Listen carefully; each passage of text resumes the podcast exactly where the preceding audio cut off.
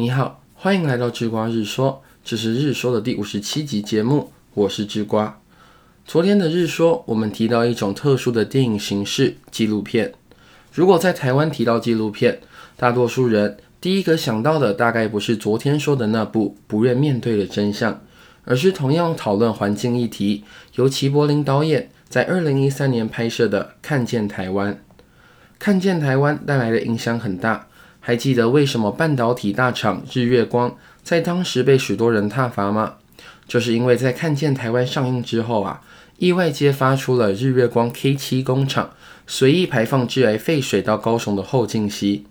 但是，巨瓜得老实说啊，虽然《看见台湾》被赞誉有加，甚至在二零一三年第五十届金马奖中荣获最佳纪录片奖，可是。智瓜当初进电影院的时候，却没有撑住精神看完全片，大概几十分钟之后就睡着了。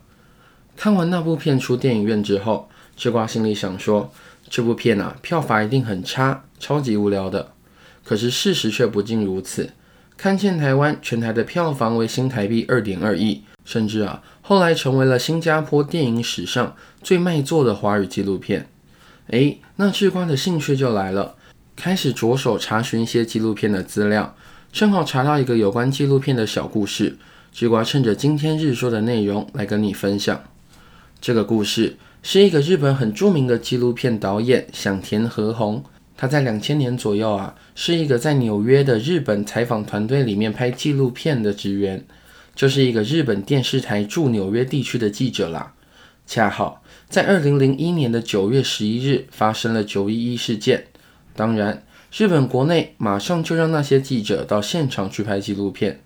制片人给他们的使命很简单，说要他们拍一部战胜悲伤，在团结一致中重生的纽约人。可是，当小田和宏扛着机器去了九一一的现场，大楼坍塌、烟尘四起的那个现场，他看到了什么？他看到了很多游客因为发生了这件事，在那个废墟面前比出耶的拍照姿势。他看到了，就在离这条街不远的咖啡馆，情侣们甜甜蜜蜜的在谈着恋爱。他看到了，距离纽约双子星大楼不远的一个批发市场，一堆小贩呢在抢购美国的国旗，因为他们知道爱国主义的情绪马上就要爆发，现在囤积国旗呀就能赚一笔钱。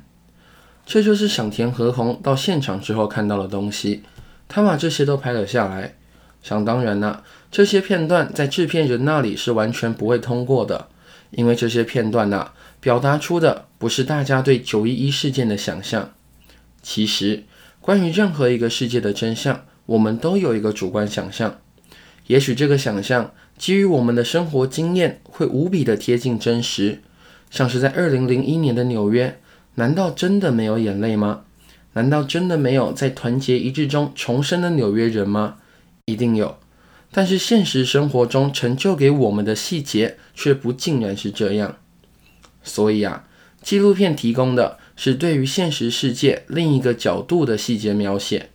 英国有一句俗谚叫 “Be a fly on the wall”，指的是那种可以置身事外看清大局的人。我们在面对事情的时候啊，也应该像想田和宏一样，像那只停在墙壁上却环顾四周的苍蝇一样。全盘的观察世界的全貌。